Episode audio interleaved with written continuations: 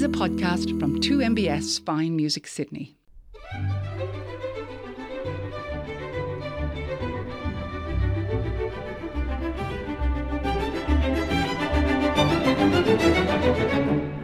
Hello, I'm Simon Moore. Welcome to In Conversation on 2MBS Fine Music Sydney. My guest today is a musical theatre performer with a wide and diverse range of credits to her name. Now based in the UK, Kara Lane made her West End debut back in 2011 with Lend Me a Tenor and has appeared in Rocky Horror, The Addams Family, and most notably as Mrs. Banks in the international touring production of Mary Poppins. She doesn't just hang around between roles either, founding a vintage singing trio, The Girls from Oz, with some fellow expats in the UK. I'm so glad that Kara has found time in one of her trips back home to Oz to come and be in conversation with me today. Kara Lane, a very warm welcome to MBS Fine Music Sydney. Thank you very much. Hello. Now, I think uh, it's been a particularly busy trip for you, uh, this one, and I think congratulations are in order. Am yes, I right? thank you. yeah, I got married again to the same man. To the same man again, yes. just to clarify. No, yes, just to clarify, not your second husband. So that, there had to be a UK version and, a, and an Australian version, thanks to yes. certain closures. Yes, exactly. We got married originally in October 2021, and we had planned the whole big shebang. And unfortunately, it became very clear only a couple of months before we went ahead with it that Australia was not going to open up. So my mum, my dad, all my family, and my best friends were unable to make it over. So we promised them we'd do another wedding when we got back. And here we are. And it was originally going to be a dinner, and then it turned into another big shebang. Scope creep, I think it's called. yeah. Very good. Well, I'm glad it went well. You were brought up in Rockhampton. So, Rockhampton Mm-hmm. to the West End is quite the transition. Tell me about growing up in Rocky. Yeah, it's, it's quite different. But there is actually quite a strong music theatre um, scene in Rocky. Um, there's a, a lot of us from the same generation that went into um, performing professionally. Um, there's Gretel Jenke, who I believe is now called Gretel Scarlett, um, who uh, she played Kathy in Singing in the Rain. She played Sandy in Grease, and I think she's over in America at the moment. Um, Matthew Robinson, um, who is over in America at the moment composing new musicals in in New York. Yeah, there's quite a few people. Yeah. Who, So, what is it? Is something in the water? Or? Yeah, it must be that good old rocky water. um, yeah, and then actually, my mum is a singing teacher, so she's an opera. Uh, so she was an opera singer when she was younger, and went into teaching singing. And I uh, obviously just picked up a lot along the way. I never listened to her. I was terrible. I she tried to give me singing lessons and I just ignored everything she said, but secretly I'd be sitting in the next room overhearing everything that she was teaching her students. So she did Yes. teach me the majority of the things, Yes, but I would never admit that. It's different when you're hearing her tell somebody else. Exactly. You can take that as advice. You can't possibly say Exactly. directly. So, were, were you able to, you know, um, were there any outlets for your performing?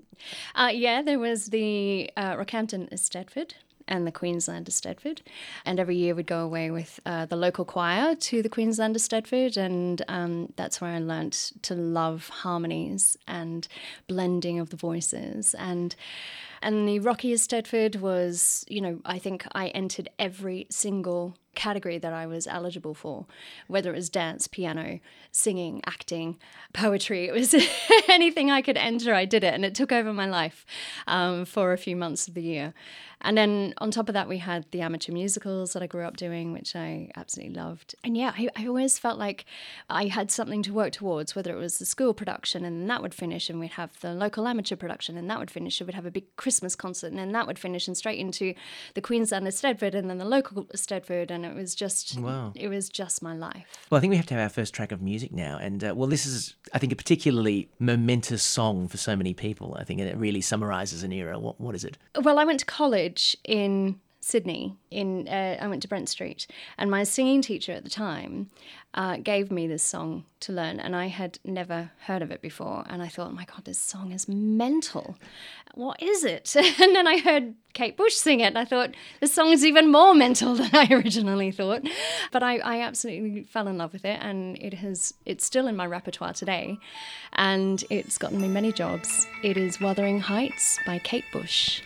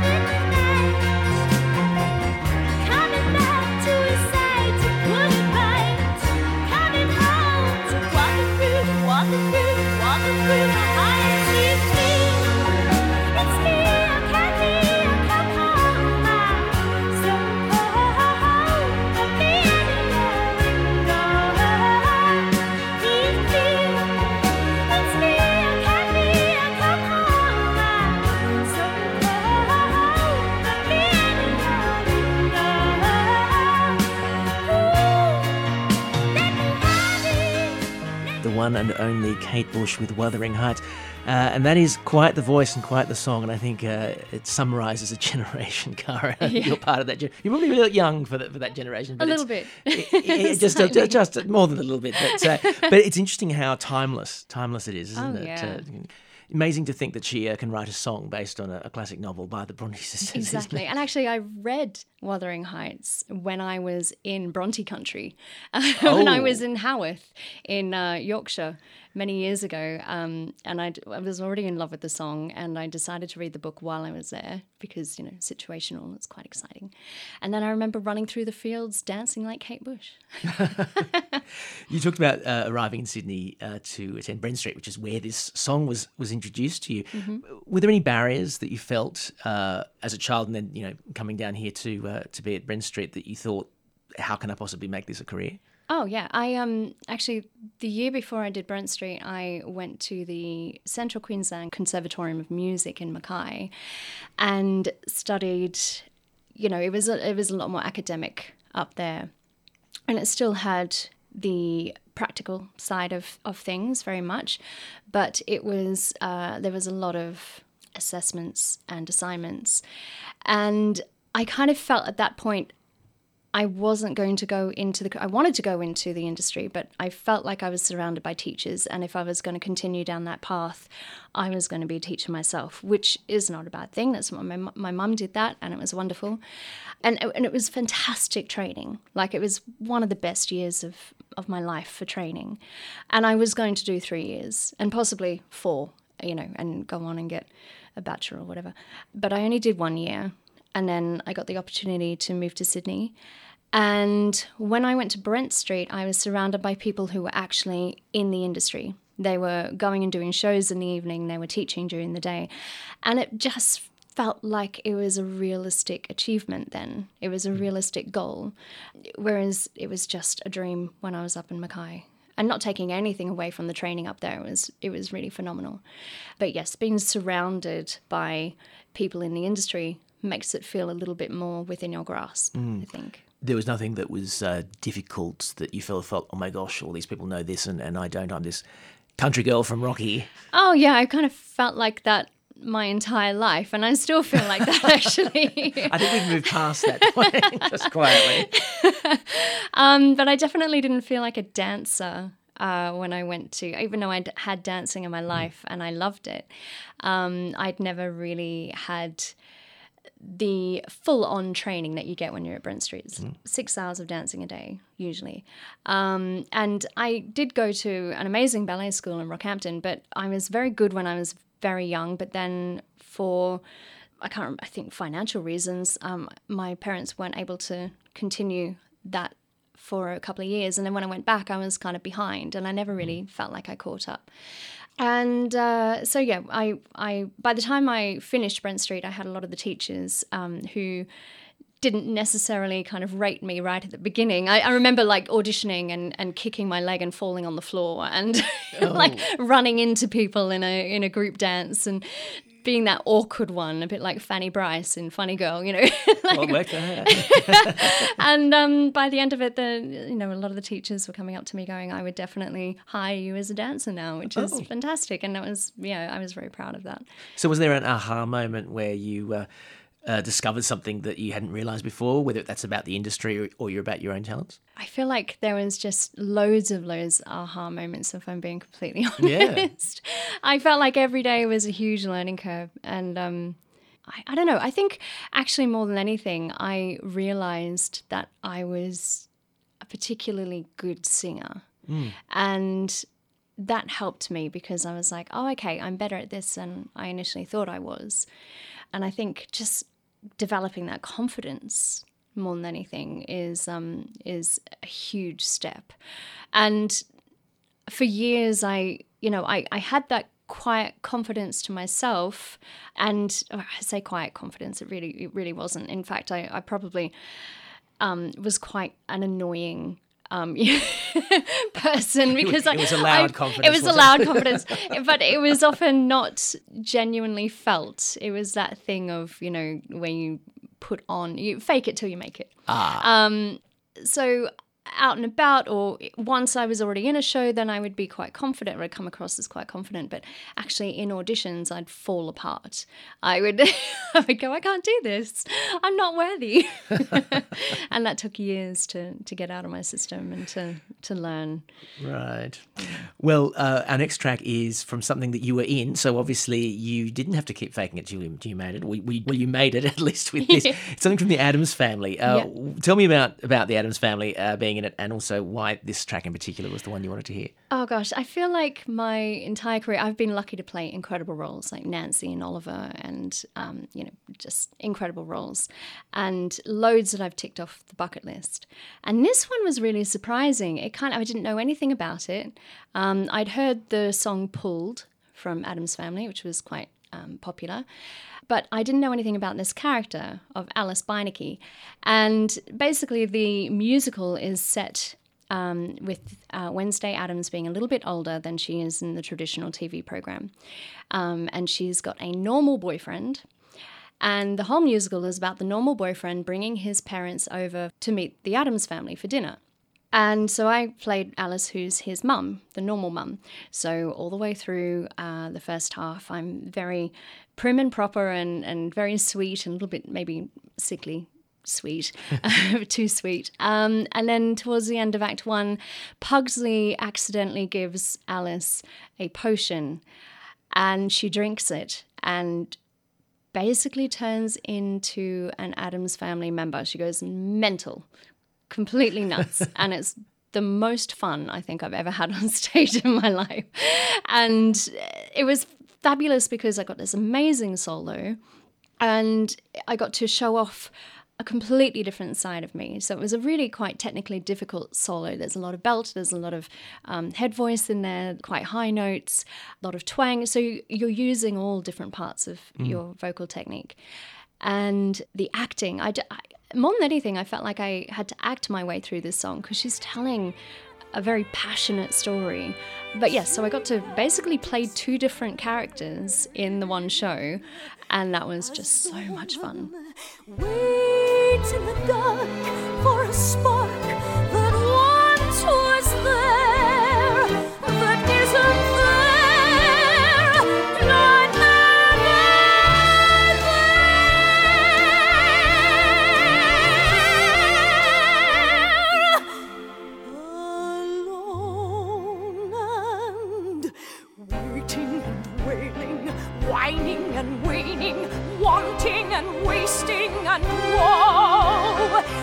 Fixating, debating, loose waiting, ice skating,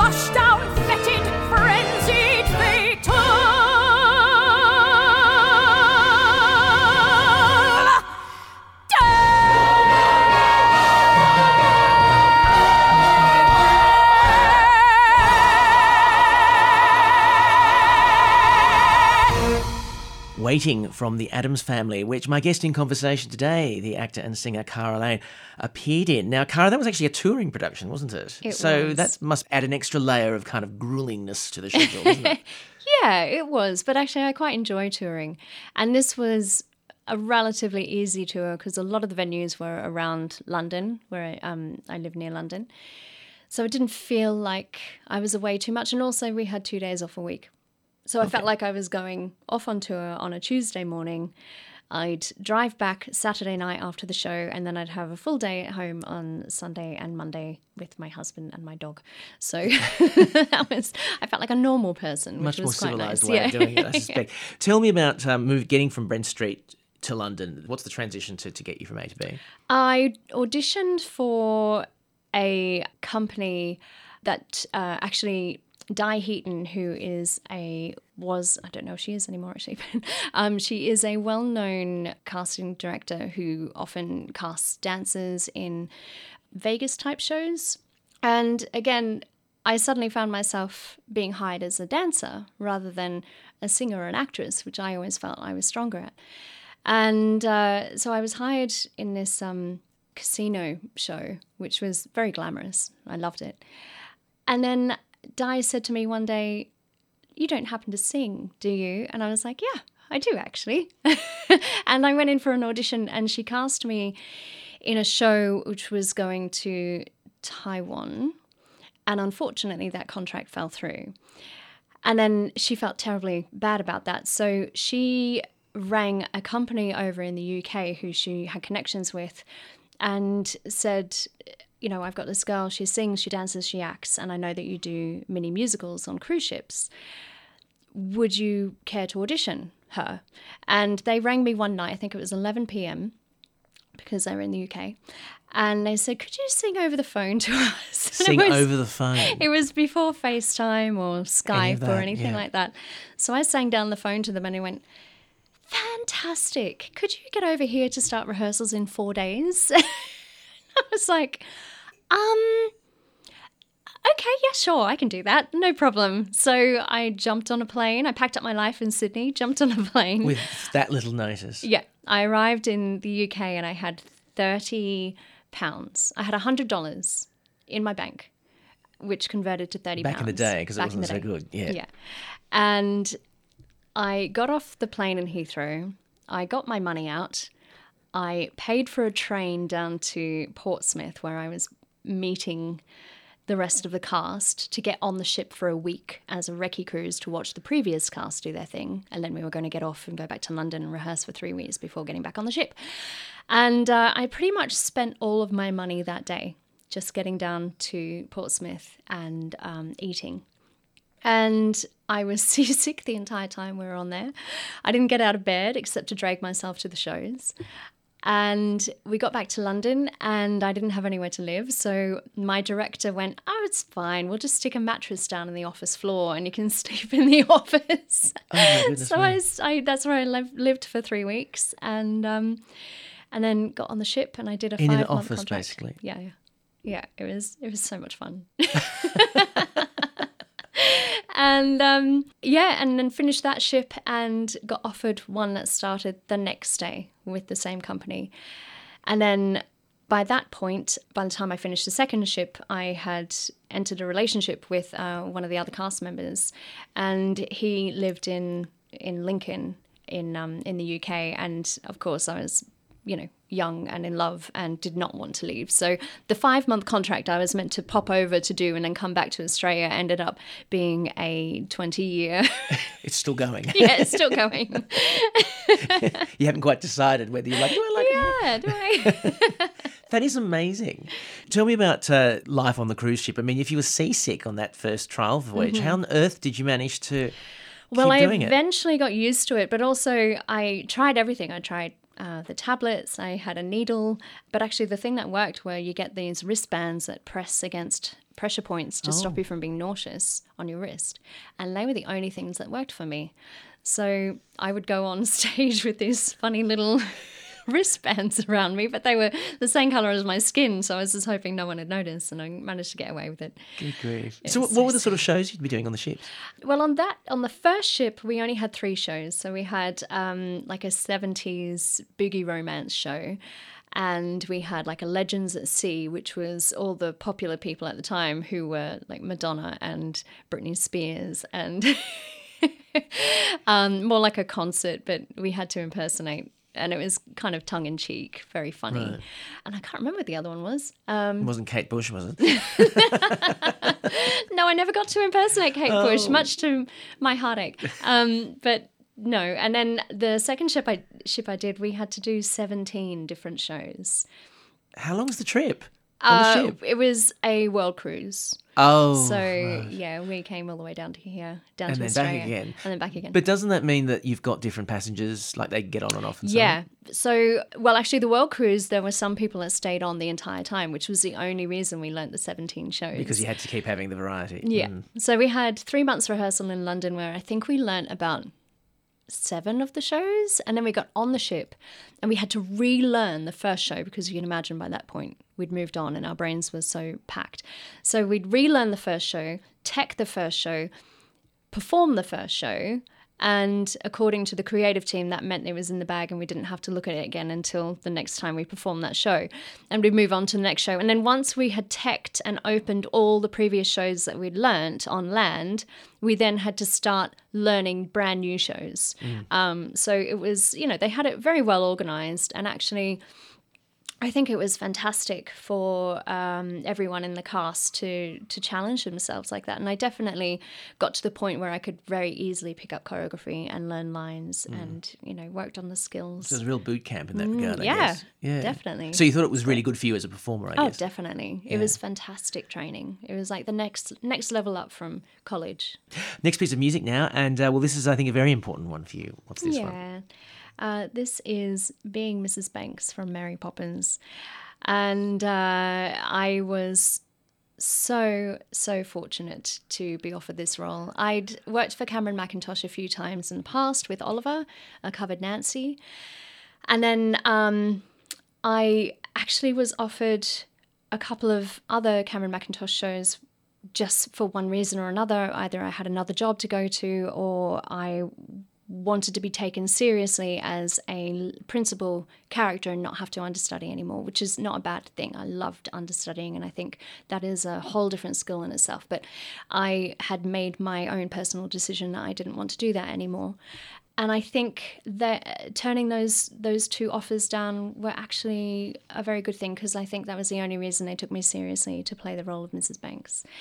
And I had a wonderful time auditioning. Cameron got asked me to do all sorts of weird and wonderful things in the audition, which was just comical, um, and nothing at all like I had imagined that I would ever do for an audition for Mrs. Banks. Can you I- share any of them? or, are they, or are they trade secrets? no, they're not trade secrets. I hope Cameron doesn't ever hear this, but um, I had my final, and I hadn't met Cameron at this point for during the, this particular audition process. And I'd had um, previous auditions in front of the rest of the panel, and they asked me to come in early on my final audition day to kind of prep, and so they could really prepare me for um, what Cameron, what they thought Cameron wanted. So I went in and they worked with me, and I felt, you know, very relaxed. I was like, yeah, no, I feel prepared for this. And I went out and had lunch, and then I came back for the actual audition in front of Cameron. And I walked in prepared to sing Being Mrs. Banks and to do the script that they had sent me and, and that they had worked on me with. And Cameron just went, Lovely, what are you going to sing? And I said, Oh, I'm going to sing Being Mrs. Banks. And he went, No, no, no, no, I don't want to hear that. I was like, Okay. And um, he looked at my CV for a good 20 seconds, which in an audition feels like a lifetime. And he'd seen that I'd played Gertie Cummings in Oklahoma um, just previously. And he said, Great, Oklahoma, can you sing Can't Say No? And I was thinking, Ado Annie sings that, not Gertie Cummings. I don't know, I'd have never sung this song in my life. But I, you know, being in front of Cameron Mackintosh, I just went, Yeah, I can sing that. it's no problem. and, and the pianist looked up the music and he found the music, and suddenly I'm going, I can't say no with the worst accent you could possibly imagine. and um, we got to the end of it, and I just went, and I've never sung that before in my life. and the whole panel laughed. And um, and he went, "Oh, I just needed to see that you could um, you could do a very showy number because Mrs. Banks in the musical is, you know, she used to be an actress." And I was thinking, Cameron, my entire repertoire is full of showy numbers. I could have chosen anything. Tell me a showy number. You just say, blown you away with it." Sing me a showy number. For goodness sake. And um, I think and- he also wanted to see how you thought quickly on your feet. Yeah, pro- I- th- that's the thing. I think he really is a genius, and he does like to throw things to see how easy you are to work with, and Yep. and how fast you're going to pick things up. And so I kind of knew that in the back of my mind, so I kind of just went with it, and it was fun, and I could see this little cheeky glint in his eye, and um, yeah, I had so much fun doing it. At one point, he asked me to do it in a Birmingham accent, and I went, "No, but I can do it in an Australian accent." he laughed. And he went, okay. so I did. Whenever you spoke of Miss Andrew, you showered the woman with praise. But now that I've met dear Miss Andrew, there are one or two things I'd rephrase. To think you were raised by that monster and carried that burden through life. If only you had seen that you could share it with your wife.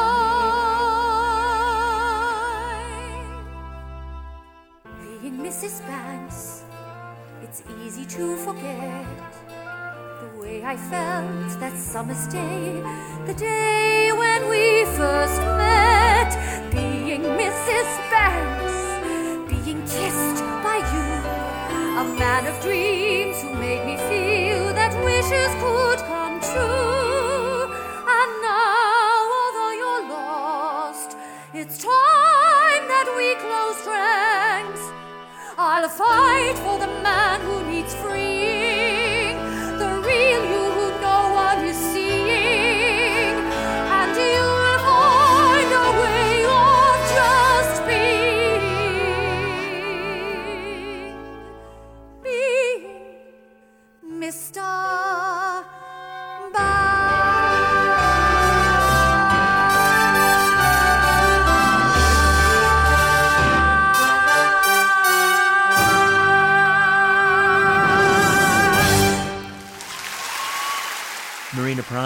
Australian cast with Being Mrs. Banks from Mary Poppins. And that was the choice of my guest in conversation today, the actor and singer and dancer, Kara Lane, who played that role in the international tour.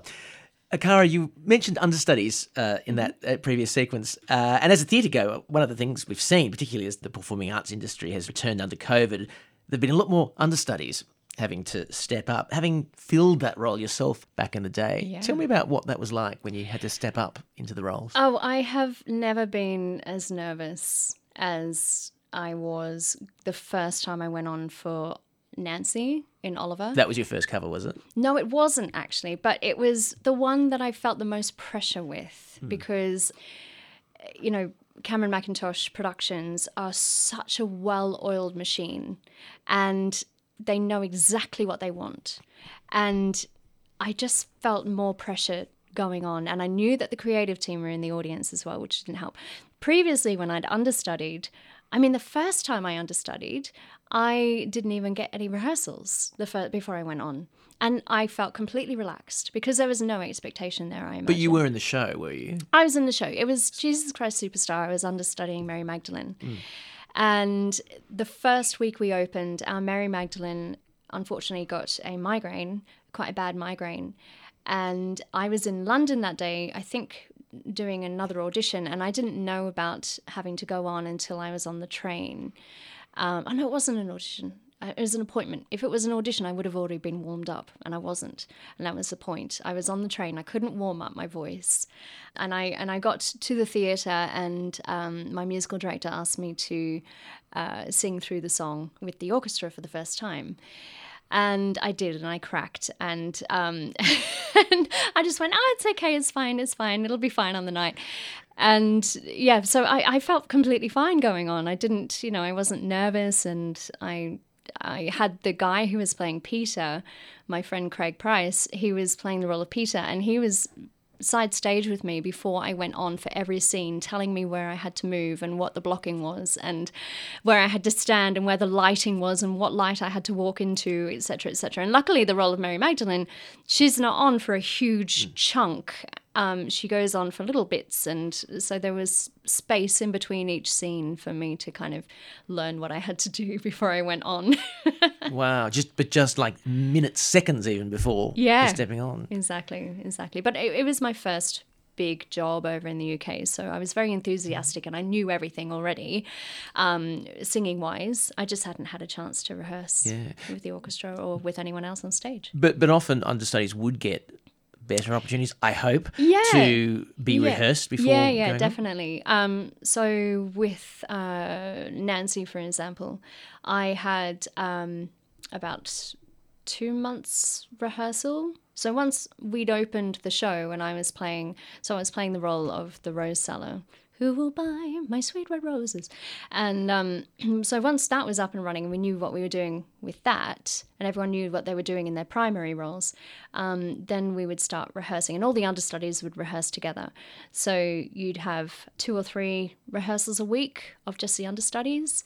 So yeah, they were very. They wanted to make sure that you knew exactly what you were doing if you went. The on. well-oiled machine Mm. part of it. But it's still like when you go on, you're still performing against people you've never practiced with because you know you're not likely to go on very often with another understudy who you would have been rehearsing with. So mm. you're going on with the people actually playing the role, and you, even though you get to see them every night, it's still a very different experience when you're on stage mm. playing a role that is directly connected to to what they're doing and reacting to what they're doing. So Yeah, it's interesting. You said before about you know declining about when you were moving on from being you know the understudy roles to being the lead roles, and you felt you had to decline the, the opportunity to be the understudy. I, I wasn't sure whether how much of a pathway that actually was. Like you know, oh, if you understudy Nancy, it means that oh well, when she goes off, you know, because she's gone to another job and the production's still running, you get to step up into the into the role, or doesn't it really work like that? It sometimes does. So I was understudying Samantha Barks, who was at the time, she had only just found out that she was going to be playing Eponine in the movie of Les Mis. And uh, then further on, because it was a 16 month contract, so we were there the moment she found out. We were on stage with her when Cameron had in Manchester, suddenly all of these news cameras came out in the finale, and they were we were surrounded by news cameras, and and and Cameron turned up on stage. We didn't even know he was there, and then he announced that he you know decided to give Samantha Barks the role of Eponine. So we were all on stage going, oh my God, right. So we were there from that moment to the moment that she pretty much finished filming the film. So when she was away doing a lot of her publicity and, and prepping for the film, I got to step up into the role. So I got to play it quite a lot, which was lovely. But when it came to her having to um, leave for a much longer chunk while she was actually filming the film, they wanted to put another name Right. in the role. So yeah, it's it's a hard, sometimes it happens. Sometimes hmm. you do you you are very fortunate to be upgraded, if you like. Yeah. But also, I understand where the producers are coming from because it's much harder to cast someone who they know can play that role, but also play another role in the ensemble because the ensemble is you know you've got to dance you've got to sing you've got to and in my experience it's been harder to do stuff in the ensemble than it has been to play lead roles there's a lot more pressure on you to play lead roles and you need a certain star quality but technically it's harder to do ensemble definitely Interesting. Hmm. So, how do you describe that star quality then? me no i'm kidding Perfect answer. no i don't know how to describe it it's It's je ne sais quoi, though, isn't it? yeah, it's yeah, it's charm and it's just an. I think it's something that it's hard to to teach, but you can if you know what it is, you can mm. see it in other people and and I think you know being surrounded by other influences and growing up watching the old MGM movies and mm. and going to I would you know my mum and I would always travel to Brisbane or Sydney to watch the professional productions when I was a kid. So you kind of you pick up on it and you go oh that's like it's it's a skill but it's also yeah it, I, I don't know if you can teach it or not it's either Well, it's you've either got you- it- you've got it or you don't. Yeah, Yeah, I guess, Interesting. yeah. Well, someone who definitely has it is, uh, well, the original performer of what we're going to hear next. Uh, but we're not going to hear the original performer. We're going to hear a different version of it. Kara, tell us what we're going to hear and uh, why do you want us to hear this particular version? So I loved David Bowie growing up. I watched him, you know, one of my favorite films as a kid was Labyrinth. You know, he was charisma, wasn't he? Yes, he was charisma. He had the star power. he was wonderful. Even at the, you know, ripe old age of eight or however old I was, I was probably younger than that. I couldn't take my eyes off him. he was wonderful. And so I kind of, you know, I, I just loved David Bowie from a very young age. And watching his performance of Life on Mars, taught me so much. He, you know, he, I don't, you know, there's not a lot going on in the music video. He is just, it's just him. I think it's a white background. He's just Yeah, standing on a white background um, from memory, and he's just performing to the camera, and it is mesmerizing. But also, it taught me a lot about simplicity as well. So I've always loved that song, and I've always loved Bowie. And then I went to watch Lazarus a few years ago when it was out, and it was his musical that he was producing, and I believe he actually passed away during its run.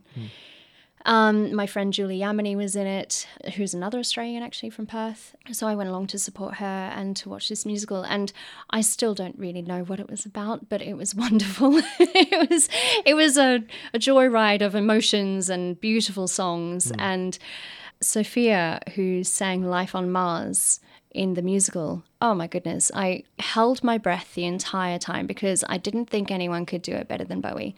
But I wanted to burst out crying when I heard her, and it was so ethereal and pure and beautiful, and I completely fell in love with her. It's a god awful small affair to the girl with the mousy hair. But her mummy is yelling no, and her daddy has told her to go. And her friend is nowhere to be seen. Now she walks through her sunken dream to the seat with the clearest view and she's hooked to the silver screen. But the film is a saddening bore, she's lived it ten times or more. She could spit in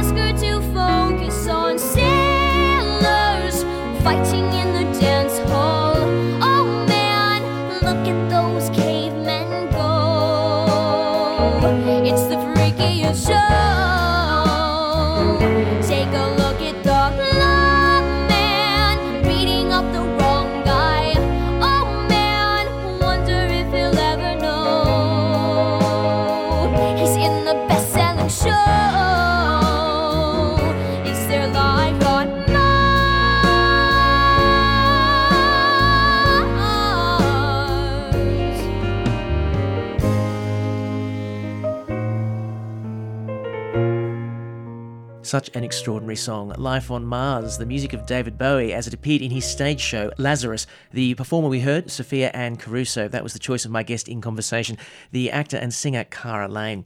Such an ethereal song, you're right. It's just, uh, there's just something about it which is otherworldly. It's not just the fact that one of the lines is life on Mars. now, one of the things that I said at the top of the program was uh, about your troupe of fellow Aussies in London, the Girls from Oz. Mm-hmm. Now, something tells me that was just a one off thing that suddenly grew legs. Would I be right? Did yes, I was asked to do a one-woman show at a theatre in Leeds, and it happened to be on Australia Day. And I also thought, oh my goodness, can I do a one-woman show? I could, but I would prefer to do it with friends. So I um, asked again Julie Yammanee, actually, um, who I just mentioned, and my best friend Simone Craddock to do an Australia Day show with me. And I said, well, let's make it a bit tongue in cheek and we'll, you know, do some harmonies uh, to traditional, or not traditional, but um, typical Australian songs. And we did it. And by the end of the show, everyone was lined up waiting to meet us and going, Have you got a CD coming out? You know, are you going on cruise ships? This is When's an the next amazing show. When's Yeah. the next gig? And we went, oh, it was kind of only a one off thing. and then before I knew it, I got carried away and I'd had costumes designed and I had, I had. You just can't do anything by half. I know. I had um, an amazing composer um, and arranger, Neil Rutherford, who actually um, he's English, but he's worked for the Australian Opera House, and he is so talented. He has written books. He teachers he was he cast me in rocky horror show actually. He was the casting director for rocky horror show and that was a fun audition. Basically he asked me to sing one note up the octave and i misunderstood and i sang the entire verse up the octave belting like full on belting like the high like i don't know um it was almost screeching if i'm honest. And he was on the floor laughing and that was the first time i met him and from that moment we hit it off because we were both rolling around on the floor laughing in the audition. And anyway so he did the arrangements of some of our songs. And also uh, another musical director friend of mine james mcculloch who actually did the arrangement of staying alive that we ended up doing. And uh, yeah, so we had a great time running the Girls from Oz, and uh, it ran for almost 10 years, actually. And we ended up having multiple casts um, and being, uh, you know, being asked to do performances at the uh, at Australia House on the Strand. And Lovely. we did the Edinburgh Fringe Festival and lots of fun, fun things like that. Do you enjoy that cabaret style as much as the the, the traditional performance? I do, I do. And I love that I've had the opportunity to do different styles. I mean, I love musicals first and foremost, I guess, but being able to, I mean, I, I wouldn't say I'm a skilled cabaret performer. You look at people like Reuben Kaye, and oh my gosh, you just go, how do they do that? It's so off the cuff. And I'm one of those people that needs to rehearse and rehearse and rehearse, and then being put on stage and having to communicate directly with the audience and just kind of wing and uh, you know um, all the banter in between terrifies me. But I definitely learned a lot from doing that. And Well, you can sing, you know, uh, you can't. I can't say no from uh, from Cameron Mackintosh at the drop of a hat. So surely this is nothing in comparison. you would think. um, yeah, and I was also very fortunate to just before lockdown tour with a jive band, the Jive Wow. Aces, um, who are the UK's number one swing and jive band. So that was a whole different. We were playing in arenas over in um, Europe, and I think we travelled to about twenty five different countries one one summer. And so again, that was something completely different that I was able to experience other than musicals. So yeah, so cabaret definitely is something that I would consider doing again, and I learned a lot from. Well, the next track of music uh, almost has parts of opera in it that sort of make these little cameo appearances. May I have a moment from Lend Me a Tenor? Now, this was a big key role for you. Tell me about about this one. This was my West End debut, and I was able to. I again, I was still understudying.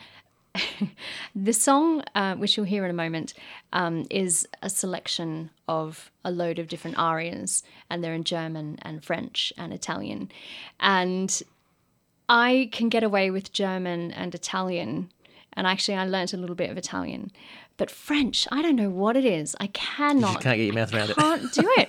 I don't. It doesn't make any sense to me at all. And I wish it did because it's such a beautiful language, and I wish I could speak French. I've always wanted to speak French, and I just there's something in my brain that just goes nah. Hmm. And I did the audition for this, and I was on FaceTime or Skype or whatever it was at the time with my mum, who I mentioned before was an opera singer, and she was working this through with me. I think I was on for like a four hour Skype session with her so that she could teach me the Italian and, and teach me the arias, how they're supposed to be sung. And I got to the audition and I got to the French bit and I just went, something in French, and I don't know what. I, I'm, you have to forgive me, but I learned Japanese at school, and luckily they laughed. And luckily it was, you know, after all that work I did, they turned around and went, "That's okay. She's not meant to be very good at it anyway." I was like, "Okay, great." Well, I think I should probably call it a night. I've barely opened up my little bag of tricks. This Pearland, oh dear, has only just begun. So forgive my being plucky and enjoy the ride now, Ducky, as I offer up my serenade for one. Oh, this nightmare sees no ending. I could use a little air. I'm never taking pills again, I But I spend a little time and maybe go baroque. Trade this pattern for something debonair.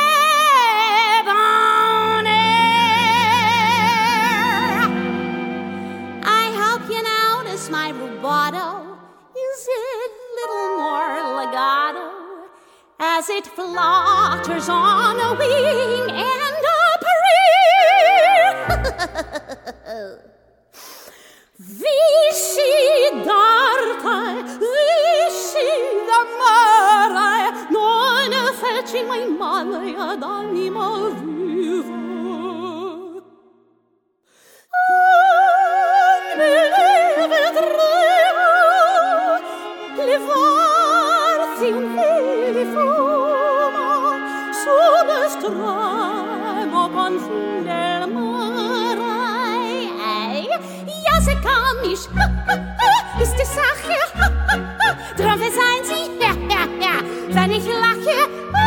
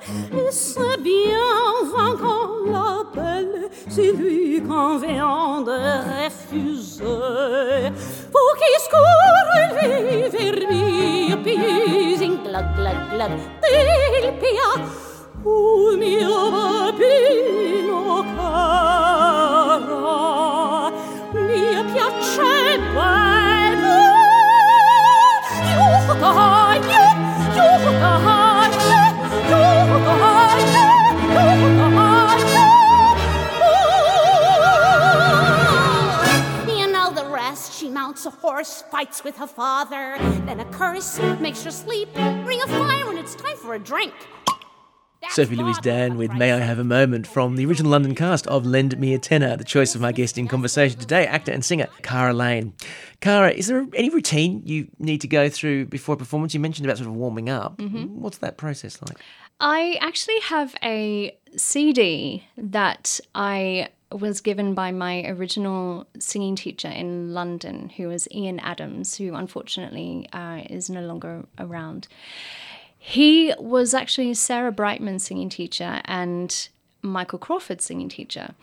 And the story I heard years ago was that Michael Crawford was having a singing lesson with him, and Andrew Lloyd Webber happened to walk past the singing room and went, oh, Who is that? That's my phantom. And then I was chatting to Cameron Mackintosh, as you do. As you and do. Um, he corrected me. It was Sarah Brightman who walked past the singing room, and she told Andrew that he needed to be seen for the role of Phantom. But it was Ian Adams who was the singing teacher. And I have a 25 minute warm up that is very heavily opera based, but a little bit crazy as well. It's like the pianist just went mental. It wasn't Ian who was playing the piano, he was kind of running the session, but the pianist was like going, playing far too fast for a normal voice to be able to sing. But actually, it's a wonderful warm up because it keeps you on your toes and it gets everything working. Um, and because you're having to change notes so fast, by the end of it, you're singing like a lark because your your vocal cords vocal box, voice box is so relaxed and, and mobile and and yeah, it's wonderful. So I've always relied on that for auditions and for preparing for any big concerts or anything like that. But when it, in a normal show, you actually get a warm up with the cast and the Right. musical director, so it's very easy. And then I just do my own little sirens or extra warm up techniques that I need to do in my dressing room before I go on. So yeah. Well, there's been a lot of roles that uh, we've mentioned, whether it's, you know, from Oliver, Jesus Christ Superstar, Rocky Horror, there's a whole lot of them. But there must be a bucket list one that you have yet to get your teeth into. And I know this can be a, a bit of a cursed question. Is there one that you, you really want to do? I would love to play the witch in Into the Woods. I love Sondheim. Uh, the first Sondheim show I did was Sweeney Todd coincidentally with um, Sophie-Louise Dann, who sang May I Have a Moment, who I did Lend Me a Tenor with. And she played Mrs. Lovett, and I played the beggar woman. So that made me fall in love with Sondheim. Uh, Actually, that made me love performing Sondheim. I was already in love with Sondheim because my favorite musical when I I don't know how old I was, like early teens, late teens, was Into the Woods and the Bernadette Peters version. And I would I was obsessed. I would come home from school and put it on and watch the whole like three times a week or something like that. And if I couldn't watch the whole thing because I had to go to a lesson, I would just watch as much as I could before I had to go. But yes, definitely The Witch in Into the Woods. Well, I think we have to hear some of that now. What do you think? Definitely.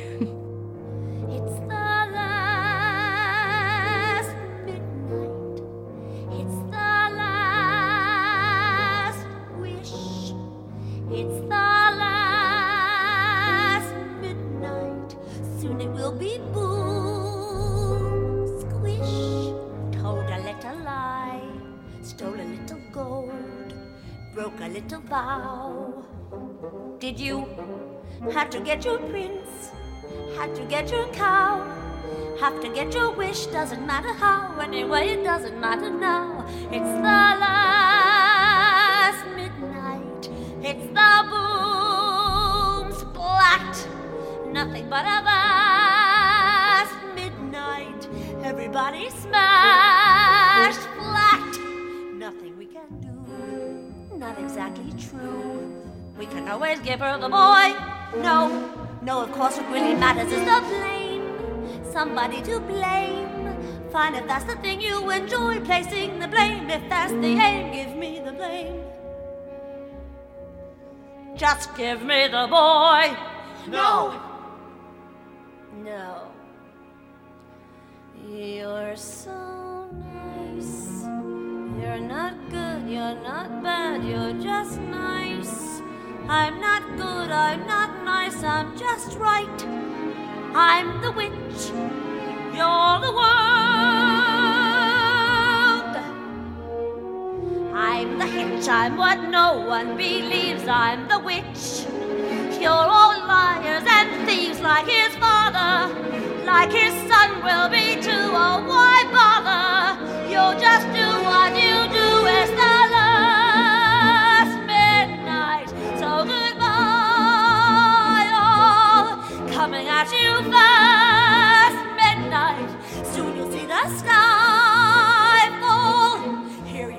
bean. Have another bean. Wonderful Bernadette Peters with Last Midnight from Stephen Sondheim's Into the Woods. The choice of Kara Lane, my guest in conversation today. Kara, have you noticed how your priorities have changed over the years? Yes, I just wanted to be in shows when I was younger, and I still do very much. But I I remember being so proud of myself, being in the ensemble and understudying roles when I was younger. And the main thing for me was to go from show to show to show, which I did for many years. I was very fortunate. I'd finish one show, and the most I had in between was like a month and a half, two months, which is you know, almost unheard of in this industry, really. And then when I made that decision to only want to play roles and not to understudy anymore, I, I consciously made that decision knowing that it meant that I would be out of work more. So it was hard, uh, really hard, because I just, you know, any show I see, I go, I want to be in that. I don't care if I'm the second tree from the back, I want to be in it. And, um, you know, I, I also, I, my agent convinced me to turn down being in the ensemble for My Fair Lady, which was at the Sydney Opera House a few years ago with um, Julie Andrews directing. And, you know, she gave her reasons and she said that there were bigger roles waiting for me in the UK. And she was completely right. That was actually at the time that um, uh, I did Sweeney Todd and then Mrs. Banks. So, two fantastic roles that I would have missed out on. Although I do always regret not being able to work with Julie Andrews. How there is would that, I hate be? to say. well, that almost leads us into the next question, which is: Is there any decision you would change if you could, or maybe not because you've got those other roles? Yeah. Oh, there's always things that you look back on and you go, oh, I wish I could have done that, or that was a stupid choice. And but you can't. You you know, you've just got to believe that whatever decision you've made, it's happened for the right reason, and you're going to end up doing something that you didn't expect to do, and mm. wonderful things come from that. So. Mm. It's a great attitude to have. Well, Kara Lane, it's been awesome talking to you today. But before I let you go, uh, you need to properly introduce our final piece of music, which we'll go out with, which you did touch on Yeah. when talking about the girls from Oz, Yes. and that is "Staying Alive." Now, Yes. how was this recorded, and uh, and where can we find more? Um, this is actually one of our demo recordings. So we were toying with doing an album, but uh, the pandemic hit, and you know maybe we will do in the in the future. But um, basically, the girls from Oz, we take Australian songs or songs that are connected with Australia. And I know the Bee Gees are controversial. Are they Australian? Are they English? But I know they lived here for a while, so we claimed them. oh, we own them for God's sake. Um, and we also have like songs Men at Work, ACDC, Kylie, Sia, Tim Minchin, all of those. And then we do them in a three part harmony, kind of postmodern jukebox style, but very tongue in cheek as well. I don't know if anyone's heard of the cabaret group that was around a few years ago, the Fabulous Singlettes, and they were a very funny group. So it's kind of a bit of an element of the fabulous Singlettes along with postmodern jukebox and these incredible arrangements most of the most of the arrangements we had um, made for the for the for the songs we sang are really quite sophisticated. This is probably the least sophisticated, but it's it's nothing to take. You know that that's not taking away from what it is. It's a beautiful arrangement and it's quite jazzy. This version was arranged by my friend James McCulloch and uh, it's played by the Jive Aces, and it is myself, Mandy Meadows, and Jessica Condon who are singing. I look forward to hearing it. Kara Lane, thank you so much for joining me today. Thank you very much for having me. actor and singer Kara Lane. Follow everything Kara is up to on Instagram at Kara Lane90 and on Facebook at Kara Lane Official. That's the program for today. Don't forget to subscribe to the podcast version if you can't always listen in at 1pm on Wednesdays. Just search 2MBS In Conversation in your podcast app or visit 2mbsfinemusicsydney.com slash in conversation. I'm Simon Moore. Bye for now.